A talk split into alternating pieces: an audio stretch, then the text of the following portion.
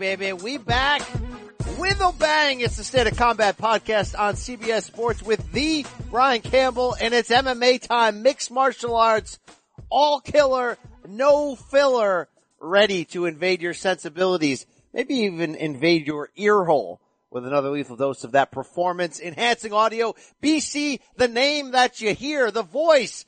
But sitting across from me is the Hall of Famer connecting via Skype, Suga Rashad Evans back after a little bit of a break. So glad to have you back, Suga Rashad. So many hot takes I want to receive from you. Oh, what's going on, man? I miss you guys a lot. It's been burning me inside. I need to get back in the studio, so I'm glad I'm back. Yes, loving that. Oh yeah. Break out the red panties. We're rich, baby. It's red panty time. Let me bring in Brandon Wise. Oh, I got, I got cat hair all over my tongue. You can do with that information what you, uh, you please. All right, that's an awkward moment in podcasting history. Brandon Wise is back. All right. I'm doing good, BC. I'm doing a little bit better than you, but now we in South Florida are preparing for the most wonderful time of the year, and that is hurricane season. Yeah. Oh, uh, bless up to you folks. Uh, stay healthy, stay safe. Brandon, how is life at uh, Hard Knocks 365? You F around and catch a concussion yet? What's going on down there? Yeah, no concussions yet. I've got some fun bruises now on my sternum from uh, one of our coworkers here, Mario. He's Yeah, don't he was with that guy. some body shots and he bruised up my ribs a little bit. It here's here's a note to anybody. If you work with a dude who's about forty and just ripped, and and will say to you without even being prompted about his MMA background, and then that guy's like, "Hey, you want to go work out with me?" The answer is always no, Brandon. What are you doing? No, that's not true. That's all. It's fun. I love it. You don't love it. I love it. All right, yeah, the, the, I haven't flipped the switch yet on uh, Get in Shape Campbell 2019. All right, it's coming though. All right, nobody cares about that. They care about MMA. We got a lot to talk about this week, guys. Title fight in China this weekend. A lot of reactions going back over the last couple weeks. Big Bellator card over the weekend that certainly hit up the viral highlight machine. So we got a lot to get to. And guys, I don't know about you, but college football season is also back. Brandon, you're a big time editor and writer on the college football side for CBS Sports. So if your ears are a little bit lonely, bro, let me remind you that it's only fitting that the Cover 3 podcast on CBS Sports would have you cover this entire season throughout the week. You'll get the latest news and insight plus can't miss locks, Brandon, and new to the podcast this year, instant Saturday night analysis. You don't have to wait until Monday morning to hear the recap of the top games. Chip Patterson, Barton Simmons, Tom Fornelli hit you up over the weekend after the final whistle of Florida, Miami in week zero to hit you with that instant analysis. They'll be back again week one. Download and subscribe to the Cover 3 College Football Podcast on Apple Podcasts and tell them BC sent you. Rashad, you were once a high school football star in northern New York. How close did you come to playing on the next level? I I came pretty close, you know. Um, if it wasn't for the fact that I had a little bit of sour grapes because of the fact that we didn't go to the finals, I would have continued to play. I would have played in college, but after we had that performance, I was like, you know what? I'm gonna do individual sports where I have control. Who was the coach? Was that a Nick Saban run time in, uh, in Michigan State? No, no, no. It, it was actually not even at Michigan State. It was in, uh, it was in, it was in, uh, I was going to play in junior college. Right before I went to junior college, I was going to go to Brockport University and play football there. Could you have walked on as a Spartan looking back? Oh yeah, for sure, for sure. Oh yeah, for sure. I mean, cause I, I mean, when I was in college, man, it's, I had, I had a lot of potential. I could have done a lot of things.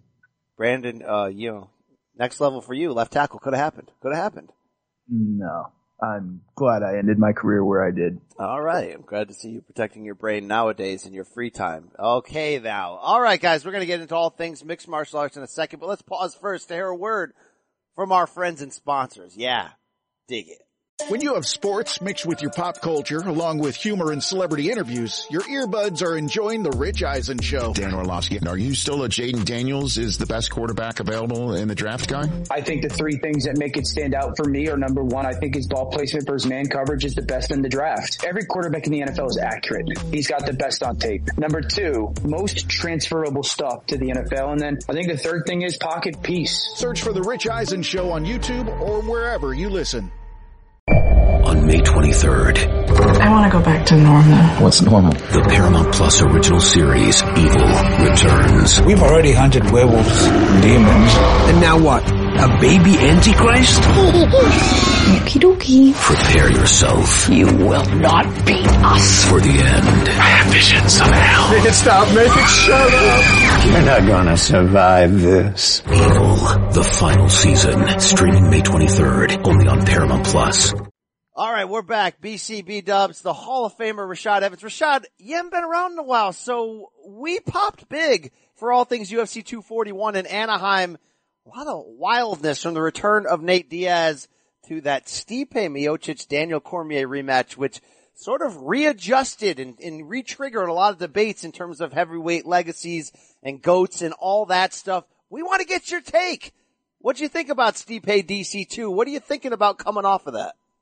I thought it was a phenomenal fight for both fighters. You know, um, it showed the grit of, uh, of, of Stipe and it showed why he is, you know, considered, you know, the best of all time at heavyweight. But then it also showed a side of DC in which we, we, you know, I've never really seen, you know, that was a more technical, um, you know, boxing savvy, you know, early in the fight, um, you know, DC established his control early with his stand up, but then he was able to finish it off with his ground and dominance on the ground. But then the next following rounds, he opened up and it was really the jab, that lead hand jab was really catching Stipe and the evidence is on his face, uh, you know, leading into that final round before he finished DC. You know, DC was just pretty much catching him with everything in the kitchen sink. And I think that was the reason why DC was getting so confident having his hands down because when you can beat a guy with the jab, you're pretty much controlling the, the whole stand up engagement because you're controlling distance. And if I'm able to beat you with the jab, then that means I'm able to see everything that you have coming. And I'm, if, I, if I'm able to see everything you have coming, then your shots are even not going to hurt me. Even if you do put a little bit of sting on it, it's not going to hurt me because I'm going to be able to brace for it. You know, the hardest shot that you, that, that anyone takes is a shot that they don't see. And that's the one that knocks everybody out. You know, it's not that it had that much stink on it. It's the fact that they don't see it. But if you're seeing these shots and if you're, you're anticipating it, it takes a bit of the sting off. So that's why DC, DC was able to look like that and get his hands down. But when Stipe was able to catch the D, the timing of DC's jab and then slip and start digging to that body, that changed the whole, the whole spec, the whole spectrum of the fight, you know, and at the, in that fourth round when he started digging to the body, he seen DC start getting on his heels. And at that moment, he just started digging in that body. And that was great for him to recognize it because a good jab like DC was hitting him and being able to wrestle how DC was on, on, on top, that would frustrate anybody. And especially if you're trying to get back to being the champion, those, those thoughts of, of past defeats can start slipping in your mind. And then when he's starting to slip those jabs in, you know, the power, it made it much easier for those power shots to slip through. And you've seen, uh, um, Stipe take a lot of big shots to the Oh, head, his you know. face was a mess afterwards. Yeah. Oh, it, it was a mess. He took he took DC's best shots, you know, and I think that's what what was the true testament to to Stipe and how bad he wanted this was the fact that he was willing to walk through all of that that DC gave him and keep on going to get the finish, not get the win, but get the All right. finish. Brandon and I went up and down the road last week about this, but I did want to get your specific reaction to some of the hot takes that have come out of this fight and sort of the counters against that. Look, I said it afterwards. I thought DC just straight up did not respect Stipe's punching power to the level that he probably should have in a fight that important. True or false in your eyes? Well, I mean, you, you got to think where, where, where DC, I mean, where, where Stipe had success is not where he was aiming at. You see, when, when DC was not respecting his shots, it was the shots to the head that he wasn't respecting. And, and truthfully speaking, he really had no reason to. Not saying that Stipe can't hit him, but the fact that Stipe wasn't hitting him. Stipe wasn't hitting him. He was deflecting the shots. He was moving his head and getting them, slipping them by the thinnest margins. And Stipe just was not connecting on the shots. And that goes back to what I was saying earlier about him being able to see Stipe being able to see the timing, see the punches, but he was not able to see that body shot. And that's the, that was a key for Stipe to work that body because DC can move his head all around and he can miss it, but he couldn't move that body. All right, true or false on point number two. I say DC, DC, DC you got me saying DC. Daniel Cormier abandoning his wrestling after round one is what lost him that fight. A lot of people didn't like me saying that and they said, look man, DC was gassed. How do you not see that? That's why he didn't wrestle the rest of the fight. That's why against Gustafsson, he kept the fight on the feet the rest of the fight. Your thoughts? Yeah, I think that, um, if DC would have went back there and, and wrestled in the beginning of the second round and wrestled him and put that weight on him, then I think that it would have fared better for him to wrestle in rounds three and four. See, because when you're when you're trying to establish a dominant wrestling game, round one is just really let the guy know that you you can do that to him. Round two is a round you really let him know that no matter how hard he tries, this is going to be how it is. And then round three and four is you start opening up with everything else and then you take him down just to let him know that you can do that to him at will. That's how the process of the fight goes. And if DC would have followed that process, then I think he would have mentally broke Stipe. But when he went away from that and started going to the stand up, then it made Stipe have a better chance to stand there with him. All right, I want to give you one final take, and then we can move on to what's hot. We got a lot to talk about this Conor McGregor interview and his sort of comeback from hibernation. The idea of the goat. Sometimes we throw the goat at everything. Oh God, that's the greatest fight that ever happened on a Saturday night. Like we we got to have everything's got to be the greatest. and sometimes people think, oh well, you know, I get, what's the hottest take I can take? Let me throw it out there. I, I don't think Stipe's the heavyweight goat. I said it after the fight, but after thinking about it for a few days, I don't know, man. I mean, you could be the most accomplished heavyweight in UFC history, maybe without being the greatest. He sort of, I'll give him the credit. He's tough as balls. He outlasts people. He comes back from, from being roughed up as good as any heavyweight on the highest level in UFC history. So it's not that I don't see the heart and the intangibles but I just don't think I'm looking at the greatest heavyweight in UFC history. Some of that is Cain never really getting the chance to be fully healthy and flesh out his whole career. I think DC's a better fighter. I think DC lost that rematch more than Stipe won it. People killing me for that hot take, Rashad. Mm. And I see why they're killing you for it. And I see why they're killing you for it. Because listen, listen, here's the thing about it. Stipe doesn't have all the bells and whistles and all the flares when it comes to, you know, having that you know, the glamour on the mic when he speaks and stuff like that. He doesn't have that selling point, that quality. But what Stipe does stand for, he does stand for that, that blue collar hard work. I'm going to go in there and get the job done by any means necessary. And I think that resonates with a lot of people.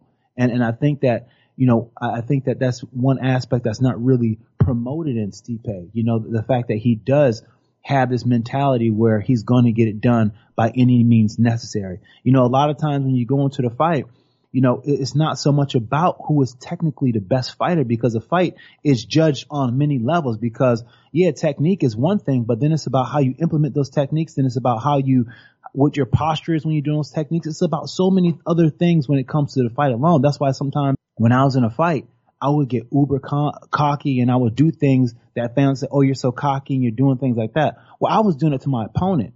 You know what I'm saying? I'm not doing it for you fans at home. I'm doing it to my opponent because for him, it's telling a different story in his mind and is, and, and I'm playing a game with him, you know, so, so that's what, that's what, that's what I, I see in Stipe. You know, I think that Stipe has, has, has, has that quality in him. I think that it's just not being brought out enough. You know, I think that he is, when, when it comes down to it, on paper, on paper, he is the greatest heavyweight of all time. On paper. And I mean, nobody's done what, what Stipe has done as far as the title defenses and things like that. But you know, I, I, I don't know what that thing is that Stipe needs to do more of, but I mean, people got to give him his props. It's just, I just know what I'm seeing. I don't know. It's just tough. It's a tough argument. I'm not taking things away from Stipe as much as I'm just not giving him things. Does that make any sense? Probably not at all. I, I, get, I get it. You're not giving, you're, you're not giving, you, like for instance, fine example of that, like this. You said that, you know, it was DC who lost that fight, not Stipe who won that fight. You get what I'm saying? Mm-hmm. So that's taking away the credit from Stipe, you know, because DC did, did put a, DC did put a good game plan in there and did land some great shots. But at the end of the day, it was the mental endurance and the physical endurance of Stipe to land those shots in the finals round to get him the, the win. Interesting debates there. Interested to hear your thoughts. Thanks for sharing them here. Let's roll into what happened this past weekend. I don't want to go any further in the show, Brandon Wise without talking about Bellator 225 in Bridgeport last Saturday, I happened to be ringside with the card so close to home. Dude, are you kidding me? With the explosions that happened on this night, with the violence that happened on this night, with 14 up and 14 down in terms of finishes with 17 second knockouts and 11 second record setting submissions and guys losing their souls left and right and Paige VanZant's husband leaving some fool in a pool of blood with a really bad neck tattoo of an eyeball. I'm telling you there were things happening there on Saturday and you may not have seen it on the DAZN broadcast or the Paramount Network, but there was nobody there. That was a poor ass crowd who came for the local favorites and then left. But what a night of MMA, bro. Were you feeling what I was feeling? When I went back and watched it Saturday or Sunday afternoon, it was pretty crazy to just like I knew going in that everything was a finish, but to just see how it all played out was just crazy. Like Nick Newell looking fantastic coming in for his first Bellator fight. Austin Vanderford, like you mentioned before. I mean, even I mean, I don't remember his name off the top of my head now. I'm thinking about it, but the Mike Kimbel's fight was great. Dude, Mike Kimbel was lighting that dude up. He just kept his hands down. He got caught again, man. Yeah, I mean, the whole card on its on its face was just crazy, and it's one of those cards where you go into it like you just said. There was nobody there. There was no buzz about that card at all anywhere, and then it delivers something like that where people are like, "Wow, maybe I should tune into Bellator more often." All right, Rashad, I got to ask you this: Did you have a chance to see Aviv Gozali, the 18-year-old from Israel, calls himself the King, who had the 11-second submission to set a Bellator record on that beautiful Imanari roll and the heel hook? But Rashad, he no-sold the handshake to open the fight and dove at the guy's legs. Is that more morally ethical in the fight game? No, it's not morally ethical. That is terrible. You should never do that. Listen, at the end of the day, if if you agree to touch hands, and sometimes some people don't even touch hands. When I fought Forrest Griffin, Forrest Griffin told me on fight night, "Hey, don't come out and touch hands. We've come out fighting." And I was like, "Ooh, okay." you know what I'm saying? I'm like, "All right," but that's, I mean, the the, the no hook, the, the the put out and then go for a shot. That's terrible, man. Well, That's- Aviv did not return the shot. He shot in and then ended up getting the quick tap. It was just another highlight. I mean, dude, there were just some killer knockouts all the way up to that main event. Nobody kicked each other in the stick this time between Matt Mitrione and Sergei Kharitonov. Mitrione had hella issues though with his mouthpiece. Guys, what a freaking knockout for Kharitonov. I know Mitrione kept spitting out the mouthpiece and he was emotional about it, but when Kharitonov caught him with that big uppercut, it made me think there's some life left in this guy and the vicious way he finished him. Bellator's heavyweight division, there's a lot of age in there. There's Ryan Bader and everybody else. But you're telling me I could be down eventually with a Bader Kharitonov fight after we get through this Cheick Kongo business? I'm signing up for that. Damn, I didn't know he was 39 already. Yeah, I mean that that was that was a great uppercut and just you know way way for him to recognize the frustration in Mitrione. You know, and I was speaking to Mitrione uh, the other day about it, and um, you know, you know, he just he just said, you know, and sometimes that happens in a fight. You know, that that's what I was talking about when I was speaking about earlier when I was speaking about Stipe. You know, making it through the mental hurdles that happen in the fight. Because sometimes when you're out there, I'm telling you, man, it, it's it's weird. Sometimes you can fo- throw a full temper tantrum out there and just be like, you know what, F it, I don't care, I don't care, and just be like that in your mind, you know, and just kind of get in a bad a bad way about just even competing, just because something small isn't going your way. That's a good point And on mental take- toughness because Stipe overcame eye pokes against DC in both fights and didn't let it, you know, he wasn't arguing with the referee. He also tapped out against Overeem and didn't let that bother him and he went on to finish the fight.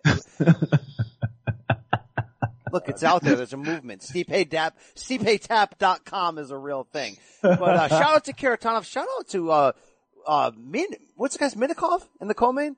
Minakov, Yeah. yeah. former Bellator heavyweight champion who, uh, Tim Johnson filled in for Javier Ayala 12 hours notice and got sent, guys, to the deep, dark depths of hell. That's, that was a bad knockout. Yeah. Tim Johnson was one of those guys who, when he fought for UFC, you were just kind of like, this guy's a UFC fighter. He looks like he's from like the 1900s with his giant mustache. Yeah, he And now like he delivered oil to my house last week. I got what you're saying. Yeah. So, I mean, shout out to Minakov because he needed to get a win after losing his belt to Kongo, but he's, he's still the thing, man. We lost the, the number one contenders bout to Kongo that, that, that gave Kongo the shot against Bader. Minakov was stripped for what? Ridiculous amounts of inactivity in Bellator and never defending that title. But, uh, we got some heavyweight players there. But look, the story is Nick Newell on this night. It was the main event of the undercard, preliminary card. Nick Newell from nearby Milford, Connecticut. He packed that house along with Mike Kimbel. And let me remind you, those people left after those bouts, which sometimes is the danger of putting too many local favorites too far down on the card. But I mean, guys, if you're not popping for Nick Newell getting the win here over five and four Corey Browning and what this meant for him, you, I don't know if you have a soul. One fight deal with Bellator, one chance, right? One shot, mom spaghetti. I mean, this was the, the eight mile deal right here. I know it wasn't, and he's not in there with a killer, but I like the Nick Newell story. And I hadn't been on it like everybody else had up to this point. I'd been almost dismissing it. He won me over with his interviews, with his intensity, with his just willingness to never give up. I think Bellator's the house where this story makes the most sense to be told over a long period of time. And I'm wishing Nick Newell well. I pop for him. You got a cold take on him? I hope not. No, no, I, I, I totally agree. You know, I've been following this guy for a while. I watched him when he was fighting in, um, I believe it was Titan, one of the smaller organizations, and he, you know, he really impressed me back then, and I just followed him on Instagram and uh, since then. But you know, it, it's been really good to watch his development, you know, as a fighter, and um, you know, you know, a, a guy goes out there and he fights, you know, with with one arm and fights the way that he does, and and, and he and and the way he fights. You know what I'm saying? It, it's it's absolutely phenomenal. I mean, he's got the wrestling background what, collegiately.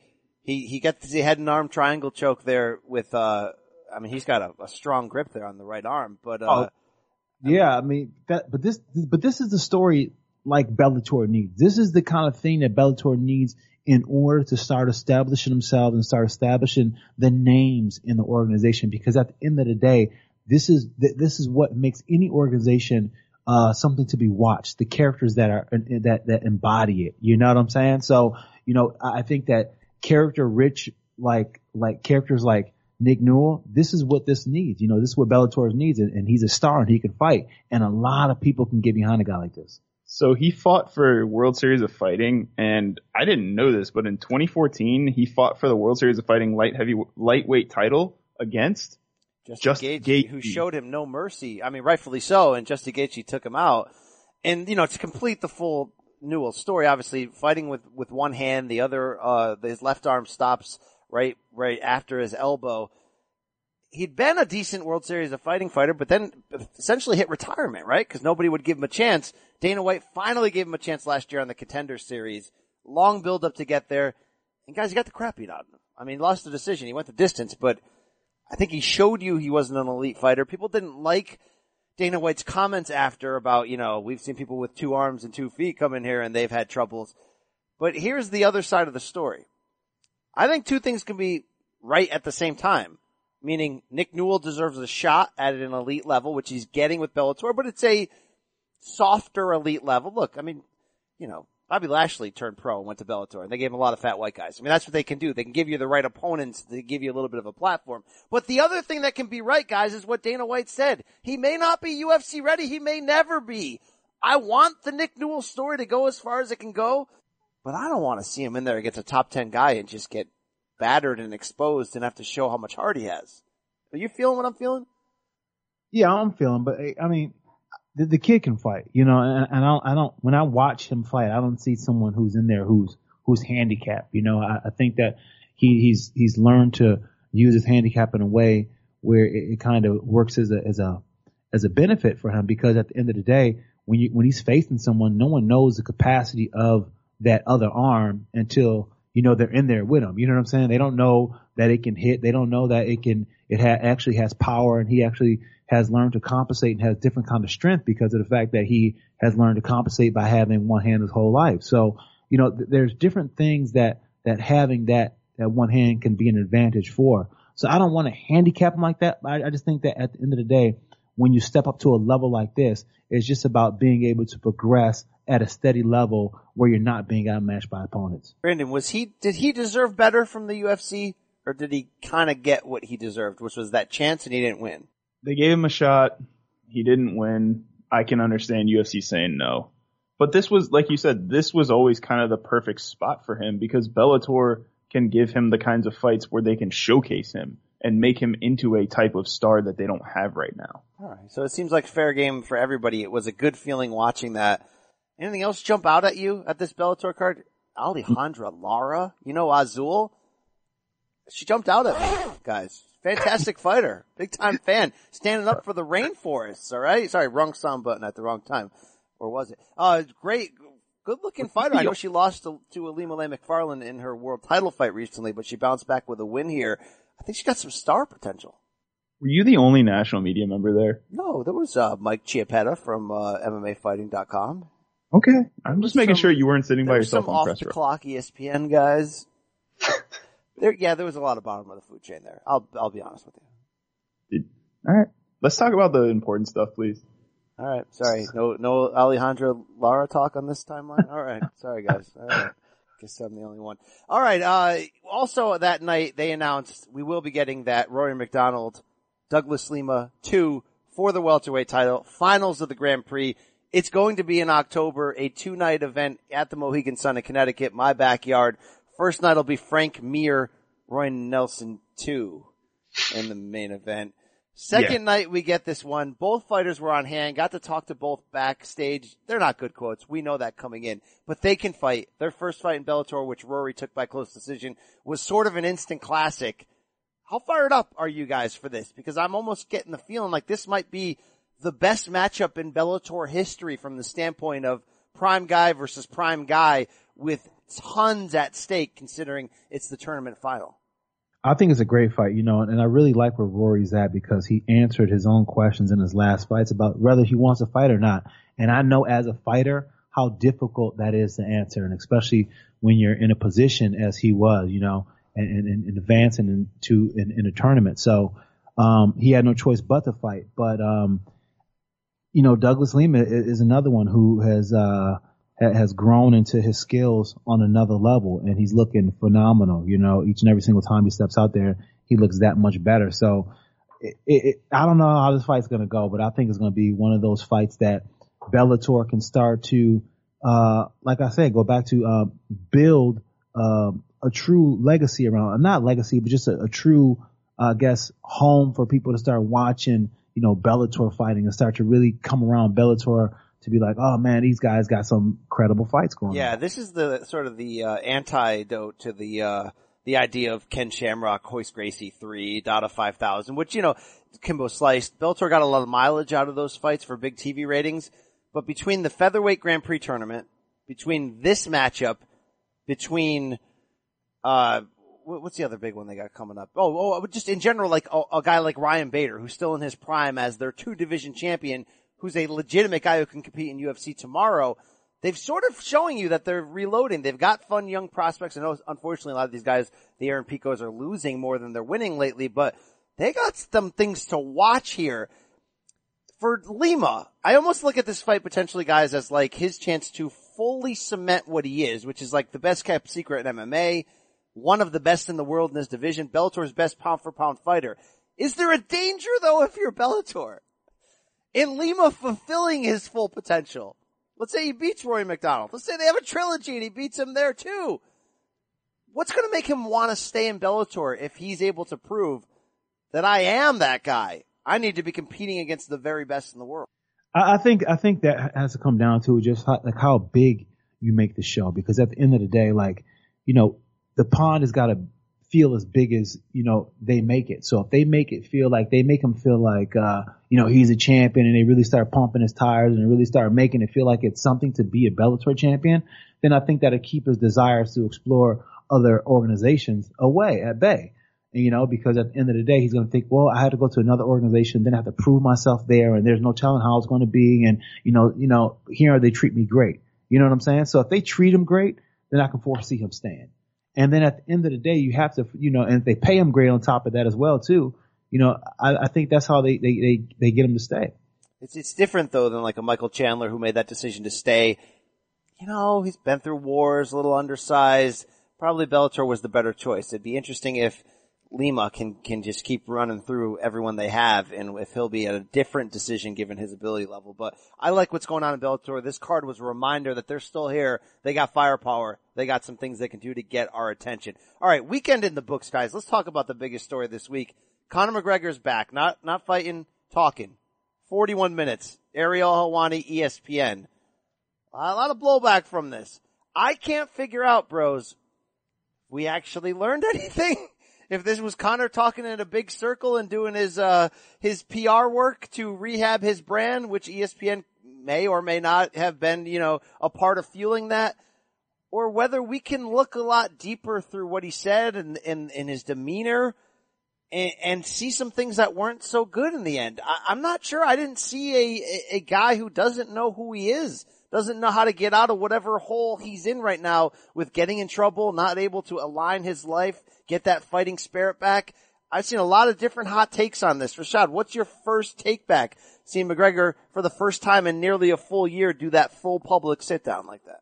Well, uh, first of all, I think that you know um, to sit down and to and to analyze yourself and to be critically honest and to face uh, you know a lot of the, what the critics have said.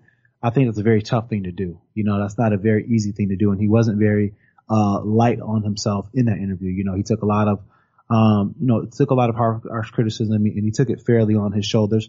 So I, I think that that part right there, it kind of said to me that you know there that is somebody who's trying to do better because the first step of of doing better is seeing that you have a problem, seeing that there is something that you need to change, seeing that your behavior isn't correct. And if you if he sees that his behavior isn't correct, then and, and, he and he values how people see him, then then I do believe there may be some kind of change going on. And also the fact that, you know, he he doesn't like the way that he's being looked at because, you know, he's one of, you know, somebody who has been looked at with so much admiration, you know, for quite a bit now. And to be looked at as not the way he's being looked at, you know, I'm sure that kind of that kind of eats on his eats at his ego a little bit. So I'm definitely think he wants to get back on the right track of there. You know, and also as far as fighting, you know, when you're away from the sport for so long and you start to, uh, be pulled away just by different distractions and different distractions, you know, then, then the road back to the cage, it does seem like a, a, a far, you know, far, far long way away. And it does seem, and it can be hard to get back there because, you know, there's a lot of bad habits that he needs to confront in order to get himself back into uh, a fighter's mentality again. you know, call. I mean, dime store psychologist Brandon, looking into his eyes, I didn't see the eye of the tiger. I didn't see the notorious character. I saw kind of a guy who was lost, and that may ultimately be the case. And I thought it was interesting timing to do this interview, sort of one week removed from Nate Diaz coming back and, and being the darling of everybody, not being that that reject B side or you know what I mean, like being everyone's sudden baby face darling.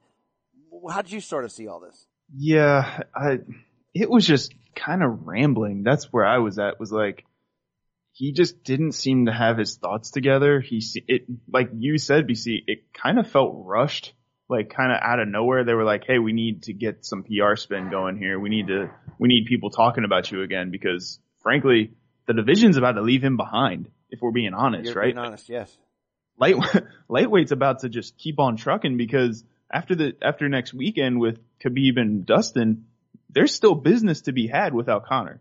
So I thought that his his um not takes, but his side of the story, I guess, for what happened in Dublin and then what happened with the cell phone incident, it was just weird.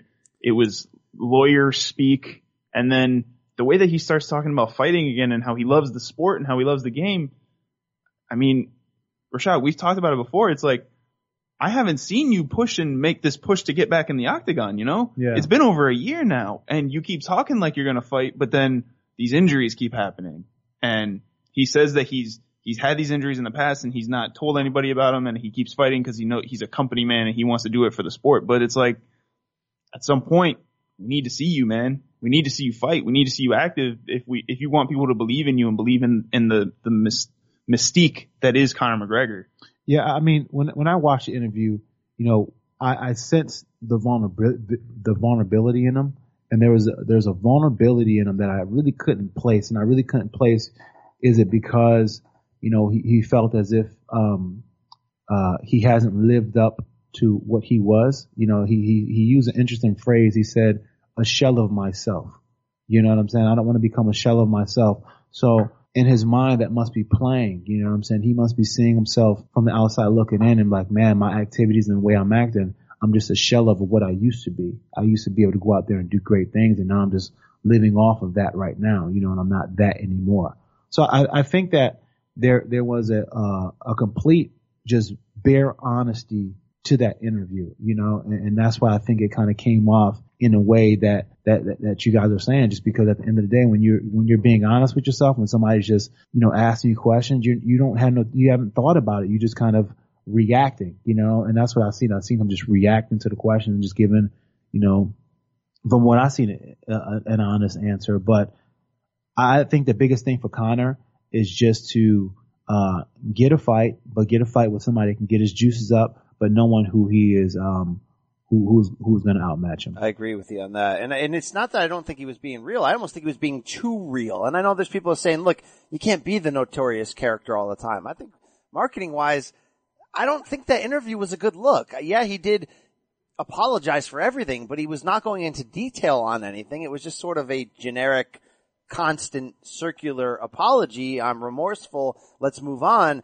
And he came across as, as almost weak. And I know that sounds insulting and I don't mean it as harsh as it sounds, but I mean that there's some things you, you don't go on camera and say. I made the same comments about Anthony Joshua in boxing who's gearing up for this Andrew Ruiz rematch, went on a speaking tour in England of different long form interviews and kind of came off saying, oh, it was a lucky punch and came off saying, oh, I didn't like the stoppage. Like basically just kept, kept dipping out on excuses. And my sort of PR spin on that is, dude, don't talk. Go back in the gym. Speak little. Get on the mic and say, yeah, Ruiz did well, but I'm going to come back and I'm going to beat him and then get on with it. I don't need to hear you making excuses to tear down this image of you. With Conor here, I didn't need him meandering for 41 minutes and almost saying nothing.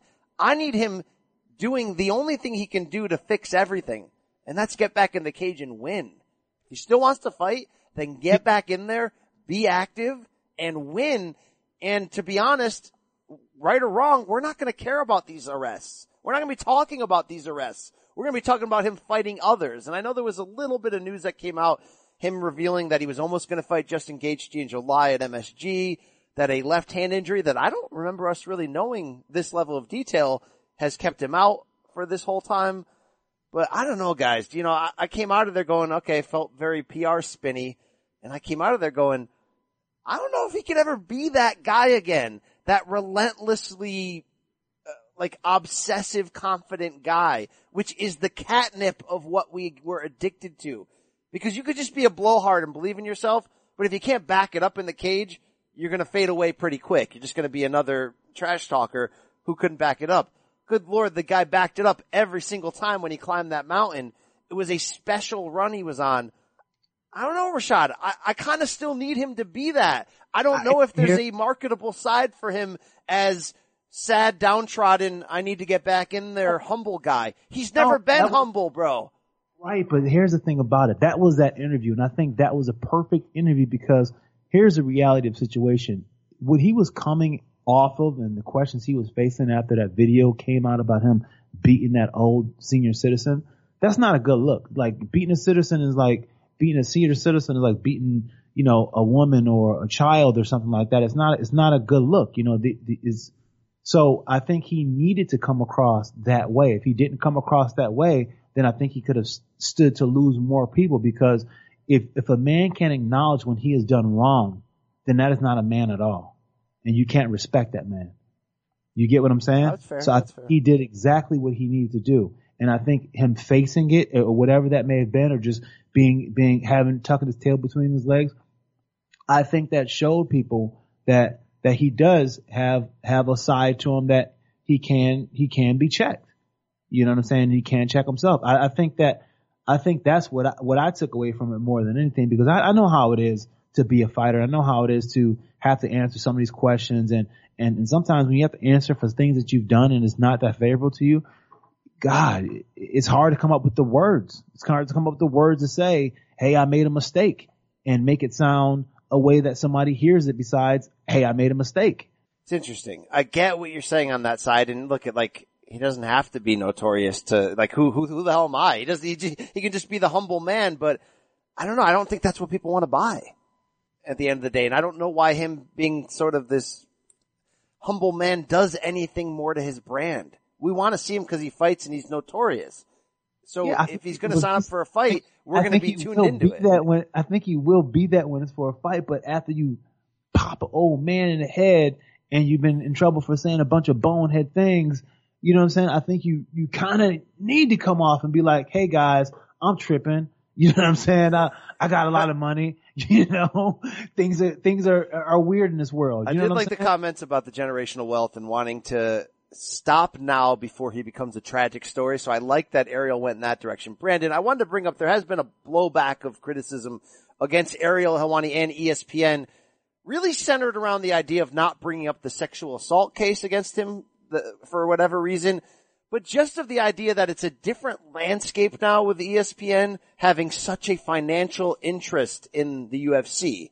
So we haven't really had that first monster scandal yet to see how U- ESPN would cover it differently now that they need the UFC's brand to shine. They're, they're invested heavily in that day and age right now where we stand. It's different than last year. Is this interview fully on the up and up in your eyes? You all good with it?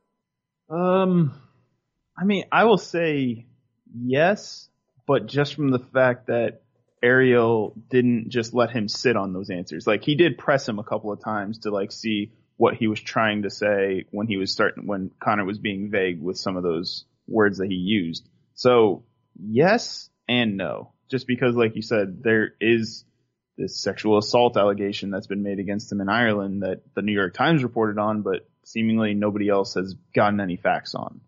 So there is some weird stuff. We aren't there yet in terms of like you said, like the big scandal and how UFC and how ESPN would cover it, but I think that Ariel did his job. I think that's the best way to put it. He did what he was supposed to do in that situation. And then BC, you, you, talk, I mean, you can't really bring up the sexual scandal and things that are still going through in court because even if he does bring them up, you know, Conor can't even speak about it because if he does, then, you know what I'm saying, it, it messes up his court case. So he would just have to just, it would just, it'd be like, it'd be bringing something up as a way to, I hear you. I think that you can fully, you can disclose though. There's full disclosure where you, where he could either say, I have no comment on it, or Ariel could say, look, I know people are expecting me to ask you about this. Right now it's a legal mm-hmm. situation. You can't comment on it. I know that. Just something like that to just remove this topic conversation. But what's crazy here, guys, straight up, is we just spent how many minutes, as many podcasts did this week, um, pulling through the facial expressions and words of a man talking for 41 minutes because that's all we're getting from Conor outside of random tweets and random TMZ arrests. So can we just get back in the cage? And I know Brandon, you've tried to put the moratorium on this show in the past and say, we're not going to talk about Conor until he has a fight because there's nothing else to talk about. This man needs a three fight year. He needs to get back in. And Rashad, maybe it means no more fighting. My brand's big enough. I can do nothing but main event. Maybe it means taking a co-main event against a lesser guy on the uh, back end of the top 10 just to get back in it, build the I, mojo, and then I get back in the cage again three months later. I think he can't, he can't do that. He can't do that because here's the thing about it. Fighting Conor McGregor is a lottery ticket. You know what I'm saying? Every single person that he fight, it, it changes their trajectory of the career, it changes their fight purse forever. They're never the same fighter again. So that's not something you can bestow on someone who's a top 10 talent just because, you know, they, you need him to have an easy fight. He, he's at a point where he's put himself in a position where he only can have guys who are at the level where they, you know, warrant a chance to fight somebody who can give him that kind of payday. You know what I'm saying? That's why everybody's vying for that, that, that fight because, you know, as, as a, as a matchmaker, you really can't put them in there with everyone because it, it, when you do that, you make that person a star. It's interesting. Uh, he used words like Tony Ferguson, guys. He didn't back down from any big name, but he also threw out a Frankie Edgar there. And I know people didn't like it when I said Frankie Edgar, while still elite, and he was, he, he, he did show up against Max, was sort of the perfect comeback fight for Max coming off of the Poirier loss. Guys, Frankie Edgar might be the perfect Conor McGregor comeback fight right here. A little bit smaller. McGregor can use his range and punch. I know he'll be taken down, but certainly not on a Khabib level. You like this fight? Cause Frankie responded on, on social media and said, I know I was cutting to 35, but I'll meet you at any weight class. Yeah, I like this fight. You know, I like this fight because, you know, it can be a true grinders fight, you know, and, and it can really showcase the best of both of these guys. And, and I think that, you know, a fight like this would, um, would, would bring, uh, light to Conor's fighting style in, in, a different way. You know what I'm saying? Fighting somebody as fast and as quick as Frankie Edgar, you know, would, would be something great for Conor. And I think that, um, you know, Frankie Edgar being able to present a challenge for Conor, I think it'd be something great because when it comes with the movement and being able to wrestle, I think that'd be something that Conor will have problems with. It'd be a lot like the Mendes fight, I think, where Yeah. we see how he's able to, to sustain against a wrestling guy who's not big. He's not going to be physically bigger than Conor, but he's going to be able to control on the ground. And if Conor can get out of those situations and get the fight back to the feet, we might see the power again and see what kind of chin Frankie still got. hmm Interesting that he would have been back against Gaethje. That was like the ultimate feast or famine fight. Like he could have been in hell, or he could have walked him down and knocked him out. You never know. When he's talking about fighting in July at MSG, that's a card that just never came to be, right? Like, Yeah. were they making a card specifically for him in July? Well, remember they announced that Edmonton site fairly late in the process. So you ha- if you're going to do the math of everything Conor's saying on the up and up, that once he revealed he had an injury, Yeah. I guess there was no option for a summer MSG, but it, it wouldn't have made sense. You're right. If they are coming back in November, which they are, which is already looking to be a big card. I mean, can we get Conor on that one? That would be fantastic. Wow. I know, Brandon, you want to talk about Amanda Nunes and the ESPN body issue, but we, we had to go through McGregor here and really break it down. That's not what we were going to talk about. We're going to talk about her next fight. All right, all right. Uh, it's a good transition though. Amanda Nunes will defend her bantamweight title in a rematch against Germaine Durandamy. It's going to be in Vegas at that early December card. Do you know the number offhand? 245. 245. Interesting, interesting here. de Randamie had some success early on against Nunes in the first fight before just getting blown away. de Randamie is peaking right now. Didn't want to fight Cyborg. Paid the ultimate price. Got stripped of her featherweight title. She's back at her natural weight class. There's nobody else for the Lioness to fight, Rashad. So let's use that as our base and our foundation. I kind of like this fight. I want to see what it looks like on the feet. Germaine can do some things. Yeah, I really like it as well too. I mean, when when it comes to striking, uh, Germaine Durandamy, you know, her her striking is head and shoulders above anyone in the weight class. You know, when it comes to just the power and the ability that she had to stay inside the pocket and exchange and not and not give into the panic. You know, you see some some of these women strike and and, and you can kind of tell like they're still at that stage. You know what I'm saying? But she she strikes different. She strikes different than a lot of the women in, in the weight class. And um, it'll be interesting to see what happens uh, with her striking against Amanda Nunes because Amanda Nunes striking has grown so much and she has gotten so much power on her shots now, and she has she's gotten so much more uh, so smart when it comes to setting up her shots and putting people in her trick bag. Very patient and and, ha- and like two or three steps ahead. So it, it's going to be a gr- it's to be a great fight. I think the winner of this fight is the one who takes advantage of the small areas, which I mean by the grappling exchanges, the clinches exchanges, and also some ground play as well. But it's also going to be interesting to see what this fight looks like the second time. I know they both evolved, and we're just talking about the run GDR is on, and she's look she's looked very good. I mean, but Amanda is sort of night and day to go back to that earlier version of her, which was kind of all aggression, didn't have the nuances wrinkled out. There's something happening here, guys. Uh, lately for Amanda Nunes, like she's great in many ways. She's got a gas tank now. She's got a lot of things going on, but I feel like she's figured out even more how to make her power matter. I mean, I never would have guessed she finished Holly Holm with one strike on a head kick like that. She seems to just be touching people and they go away, which does speak to Rocky Pennington's toughness, I guess, in that five round bout. But if you told me in advance, as much as I kind of like this fight, that this fight would be a three minute blowout, I also wouldn't be surprised because people need to get into that, that, that kitchen and prove they can take the Lioness's power. No one's doing that right now, Brandon. Do you think people are getting to that point like they were with Rousey where they were mentally beat before they even step in the octagon against Amanda? Where it's the point now where she's been so dominant for this run that she's on. I think it's 10 wins in a row total, but she's beaten the best of the best and just thoroughly dominated for two rounds at most in, in most of these fights. So do you guys think that she's gotten to the point where she's already got the mental edge on everybody that she steps in with? Oh yeah, absolutely. I mean, when, when you're that dominant and you're knocking people out the way that she is, and the caliber of people that she's knocking out, I think that has scared the bejesus out of anybody. You know, especially you know, especially when you're not at that level, and then, and then you're you're watching her just mollywop somebody who you know that you probably would have a hard time with. That is intimidating. That that that does not make you want to stand up and put your hand up and say, "Hey, put me in with her at all."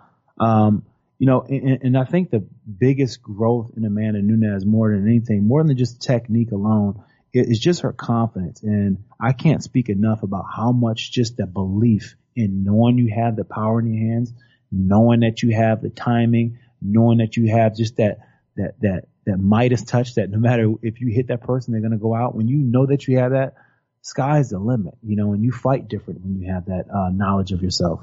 Yeah, Dana said Amanda will re, uh, defend the featherweight title if she gets past de Randamie here. Guys, I don't know against who. I mean, that's really our problem right now. Who the heck is she going to fight in these divisions, especially after GDR? We're going to find that out. Cat Zingano got cut by the UFC. It will not be her. Rashad, I wanted to ask you one thing more related to that Conor situation. I was reading the quote we had down here on a rundown where he said, I must get my head screwed on and just get back in the game and fight for redemption, retribution, respect, the things that made me the man I am. Did you have time at any point in your career? You're Suga Rashad. You're the damn former, or maybe at that time current UFC light heavyweight champion. You're a celebrity. I'm sure ladies were in your DMs where you had to check yourself because you were a little bit too much sugar than you were Rashad. Oh, one thousand percent. That's exactly why I know what Conor has, what he feels, you know, and I, and I experienced it on one level that, you know, uh, um, I can't even compare to his level, which he's experiencing. So, you know, he has a whole nother level of what he's experiencing as far as what he has coming at him and opportunities and, and everything else that goes along with that. And just a whole different lifestyle of what, um, what happens, you know, um, you know, at, at some of, you know, these events and, and some of the things that he may, he may go to are just a different type of living, different kind of understanding of, of life that, that people with, with money, uh, and, and, uh, ability to do, they do, you know, and when you start to have that as your reality on a consistent basis, it gets hard to go and grind and do what you need to do as a fighter because being a fighter is a mentality. You know, when, when you're, when you have that everything that he spoke about in that quote, it was all about mindset. You know, all those things were, were, were things that can get him in a certain kind of mindset. And that's what fighting is. Fighting is a mental mindset. You have to mentally be a fighter before you're physically a fighter. Brandon, are you developing a mental mindset at Hard Knocks 365 right now? No. Alrighty then. Uh, Brandon, you were able to attend UFC Media Day at ATT American Top Team this past week a lot of colorful things happened from uh, Colby showing up with a rent a woman. Is that what we're gonna call this? Yeah, I'm not gonna say that, but yeah, it was weird to say the least. But all the big guns were there, with the exception of Boogie Woman. Boogie Woman is coming tomorrow. No, she was in Poland. She wasn't coming. But um, what what was it like there? We had all the big guns. Yeah, I mean, it was a bigger media turnout than I'm used to. There were representatives from just about every major outlet. I'm used to it just being kind of me and the local guys there, but we got some good stuff, man. I mean, Edson Barbosa and Dustin Poirier were talking to us about their fights next week before they head off to Abu Dhabi. Colby, as you mentioned, and then uh, the new king, I would say himself, strolled in with a University of Miami hat on, Jorge Masvidal, and uh, held court in the middle of the gym doing a media scrum. We're gonna play some of this sound over the next few weeks of this show, Brandon. But uh, what's the big takeaway from Masvidal? He's he's the must hot must see guy coming off of the Nate Diaz call up. He's ready. He says he's done making people famous off of his name. He says that there's only really one fight right now that's of interest to him, and that's getting that Nate Diaz fight done. He and he and Nate both kind of know their worth, and they know that they deserve to be paid correctly for that fight. So the current negotiations going on with them and UFC are interesting to say the least. it sounds like they both want to make over a million dollars for that fight, and I can't blame them. That makes a ton of sense, seeing as that that fight is going to be a headliner somewhere and make the well, UFC a lot of money. I want to ask you that, uh, Rashad. Could you see this headlining a pay per view, given this new climate of Dana sort of avoiding that, unless there's an at least an interim title at stake? Yeah, I think so. I, th- I think so, just because of some of the fact that you know both of these guys are going to sell the fight. You know what I'm saying? And and and I think that you know when it comes down to it, you know that both of these guys are going to draw, so you can put whoever you want underneath these guys, and you're going to have a hard card and, and also like, you know, when, when, when you get like for some some reason, like people like to fight on cards like this. So you get a lot of people like, oh, I want to fight on that card, and then when you know you get more people vying to fight on that card, then you get a lot of great matchups on that card. And I think I can see a lot of people wanting to be a part of a card like this just because they know it's going to be a hot seller. So I think it'd be a great card. No doubt about it. Uh, there's a lot of other fights that have been booked, Brandon, since we last spoke. You ready? Yeah, and it, it, it, educate me here. What do we got going on? I'm gonna go a little buy or sell down these like five or six fights that have been announced for both of you guys. All right, you ready? Let's do it. Let's start off the top with the mo- one that's going to be the soonest. That would be Ben Askren making his return against Demian Maia at UFC Singapore on October 26th. Yeah, I'm buying this one. Love I- I it. love- Softish comeback for Askren from the five second KO. Maya's going to be a tough out grappling, but he's on the other side of the mountain these days. He's not going to knock him out. I love this matchmaking. Yeah, I love it too. I think it's a great opportunity for Ben to work on some of the uh, stand-up aspects that he needs to desperately work, desperately work at if he's going to really be a contender in the top five. Because I think that you know Ben has great wrestling. He has a, great ability to get the fight where he wants to. But at the end of the day, if you don't have the ability to throw some combinations to feel comfortable striking in the pocket, then you're not going to uh, even even come close to contesting with anybody in the top five. So I think that Maia's won a, a, a great fight for him to work out some of his uh, non-existent stand-up and try to couple that with his great wrestling. This is like a grappler's dream though, Rashad. This would be interesting. I know that that's exactly why he should work on. Listen, I'm not saying he needs to stand up and and, and, and paint a masterpiece on his feet. I'm just saying he needs to, to to paint a little bit. I'm just saying, you know, what I'm saying he needs to get a couple colors out and just work with them for the for like half a round. I love it. I love it. All right, let's move on to the fight card in Australia. Another one kind of flying under the radar. Al Iaquinta is going to take on Dan Hooker on that UFC 243 card. Um, yes. Oh, Yeah. hell yeah. I love me some Dan Hooker, and this is the exact kind of test to find out who he really is at this point in such a crowded ass division. Bounced back nicely from that sort of disastrous loss against Barbosa. Um, this is a great matchup, dude. This kind of is the kind where you win it, you move up another level in that top 10. You move up to that could be a title contender level. Yeah, I really like this matchup too. You know, I like Al Iaquinta. You know, I think since that fight with Khabib, you know, you've seen a different Al has re- emerged. You know, one that one one that kind of, uh, I guess, gives more attention to to this fighting aspect. You know, what I'm saying I felt like before he was um fighting, but I think you know he was doing really well with real estate, and that was more of where his focus was at. But I think with the whole opportunity to fight Khabib, I think that he knew like, whoa, I, I stood there with a guy like this, and I'm actually a lot better than I'm giving myself credit for. So now you see a better effort out of Al, it seems. And I think that this better effort out of Al is going to result in a great fight with Dan Hooker. All right, next one up was announced yesterday actually after being hinted at for a little while on Twitter. Darren Till is moving to middleweight and his first fight will be against Kelvin Gastelum at UFC 244 in New York this November.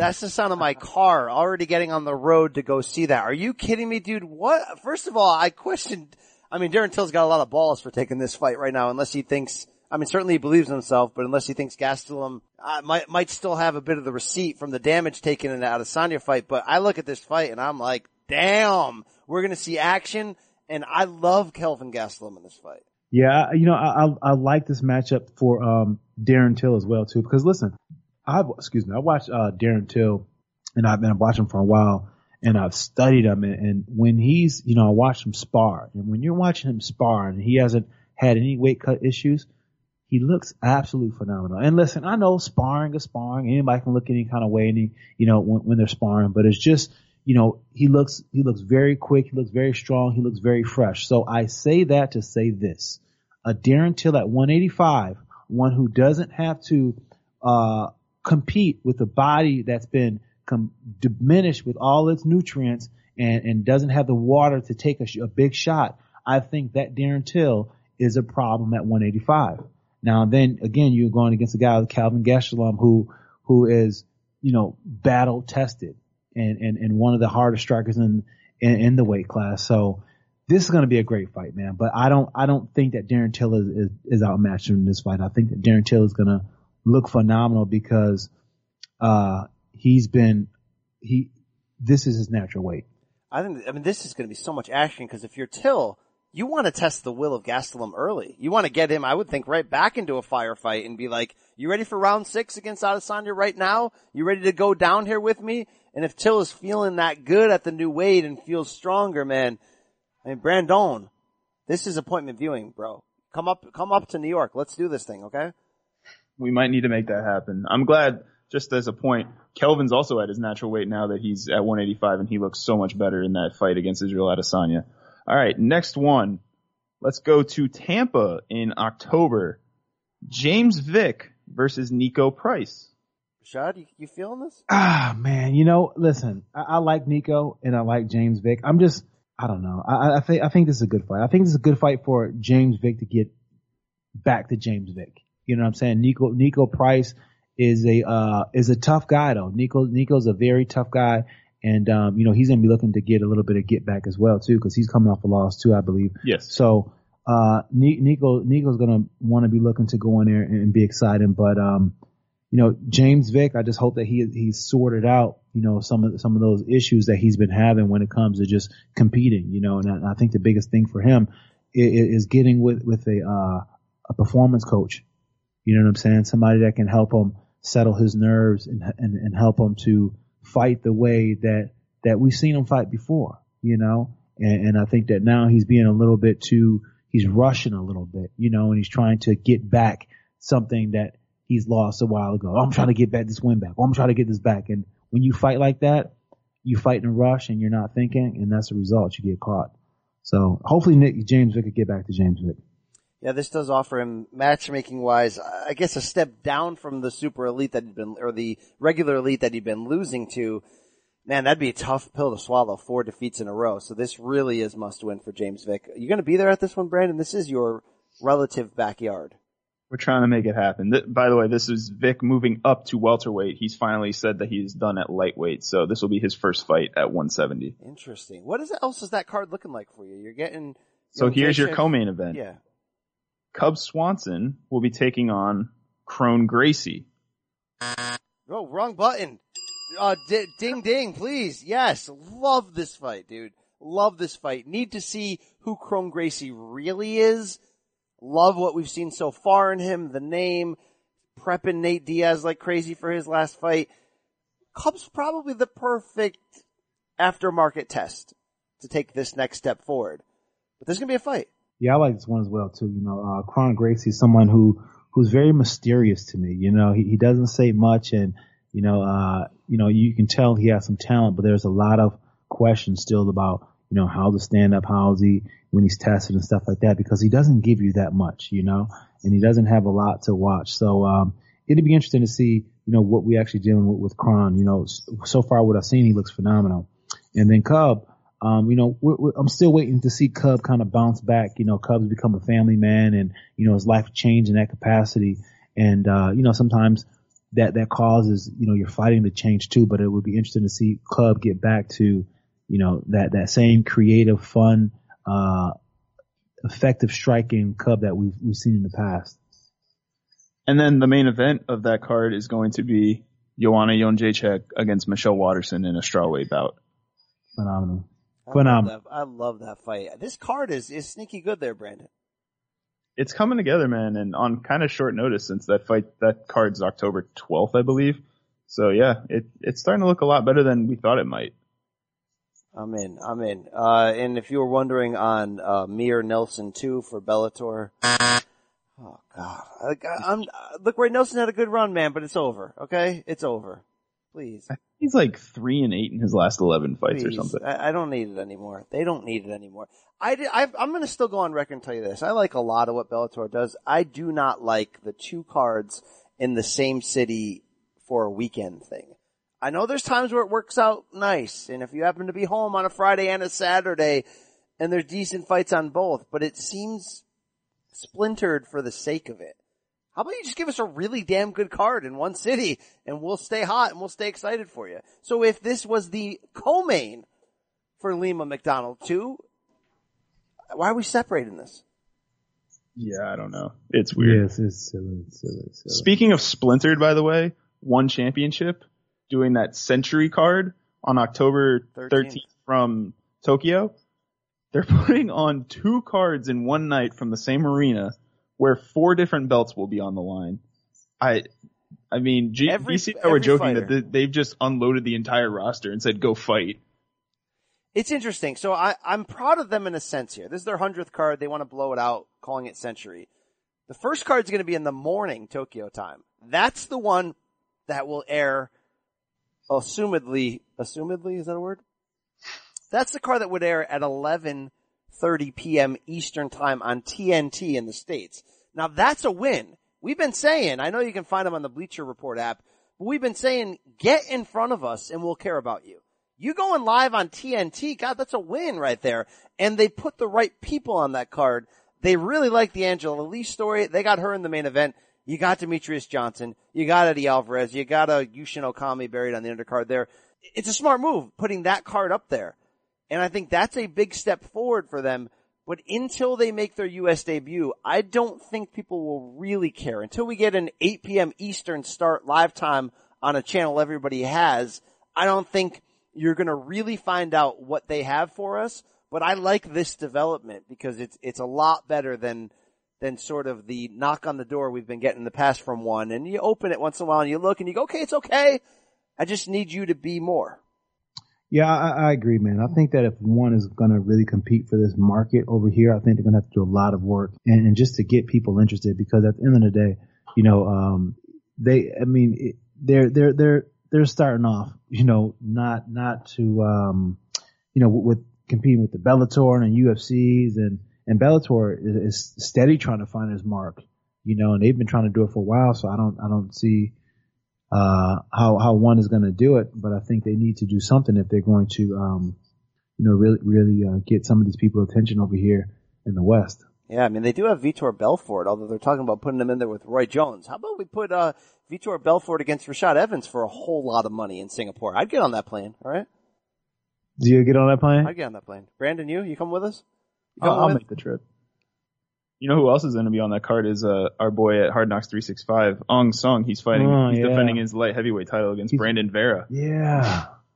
That's actually that's a, that's, gonna be, that's, that's a, a low key good fight. That's a main event of the second card that they're doing. Yes. And also, uh, hey, your boy Adam Borics is in that, uh, 16 man featherweight tournament for Bellator. Can he win this, Rashad? Yeah, he can. This dude is phenomenal, man. I was watching him the other day in the gym and him and Sean Soriano, uh, Connecticut um, you know, uh, lightweight and they just bang and battle. And it's just, you know, Soriano's like, he's like a striking coach. And, um, this kid, Borics is just, you know, technically, you know, so sound and you just watching them battle is just like, you want to pull up some popcorn and just, you know, just, just enjoy yourself and just, you know, because that's how good this kid is. I'd like to see him in the cage against Wise in practice there. Really find out what he can do against a big six five softball. That is never gonna happen. All right, all right. Um, hey, let's let's close this this episode. Let's get into UFC China this weekend in Shenzhen. Brandon, what time does this start on the East Coast? Do you have that information? 6 a.m. Oh boy. What time do you think Jessica Andrade will be defending her women's strawweight championship? I'm hoping when I get up at 8.30. oh boy. All right. Uh, look, this is a foreign card, so you can't expect a deep card, and we're not getting one. But they're giving China a real main event. Women's strawweights always deliver. You know my calling card with that. And it's Andrade fresh off dropping Namajunas on her head.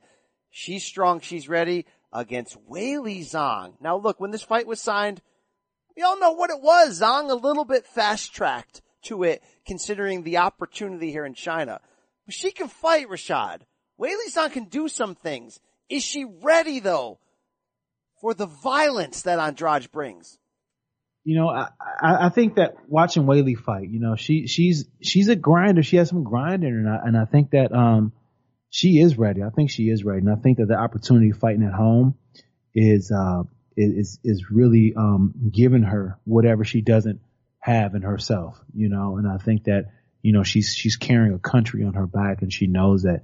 And I think that when a fighter challenges himself like that, and it seems like she's challenged herself like that and she's accepted a challenge, I don't think she's going to fail that challenge. I think that is something that she's really looking forward to. So she's going to meet Andrade with all the intensity that Andrade is going to meet her with. So this is going to be a fight. And if people don't know Weili now, they're going to know her after this fight.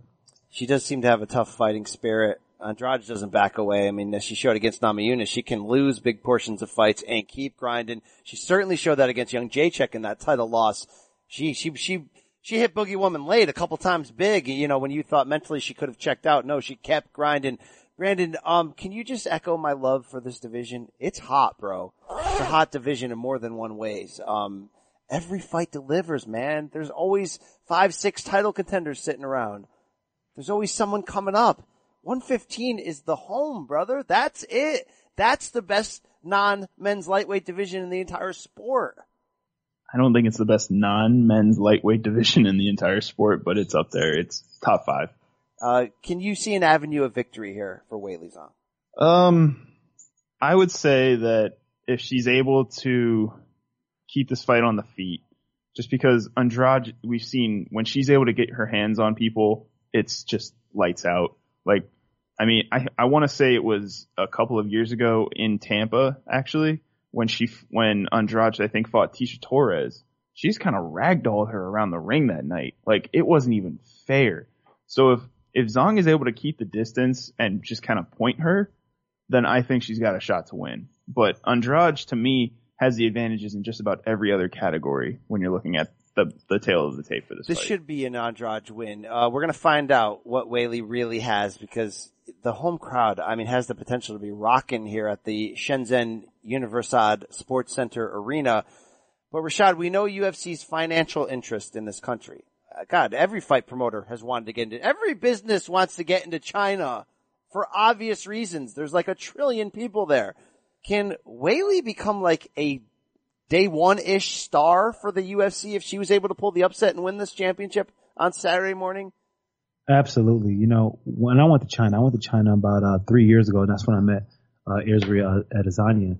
And um, you know, it was uh, it was it was crazy because I went out there for a fight, and it was really the, one of the first times that uh, any kind of mixed martial arts really, uh, you know, mixed martial arts event was there. So um, it was interesting to see how the fans were were responding to it, but they definitely got interested in it. And when they were interested in it, you know, they they were like huge crowds around us, and everyone wanted a picture, and it was like it was kind of like a mob. So um, she can be an absolute huge star over there in China if she goes up there and she does what she can do.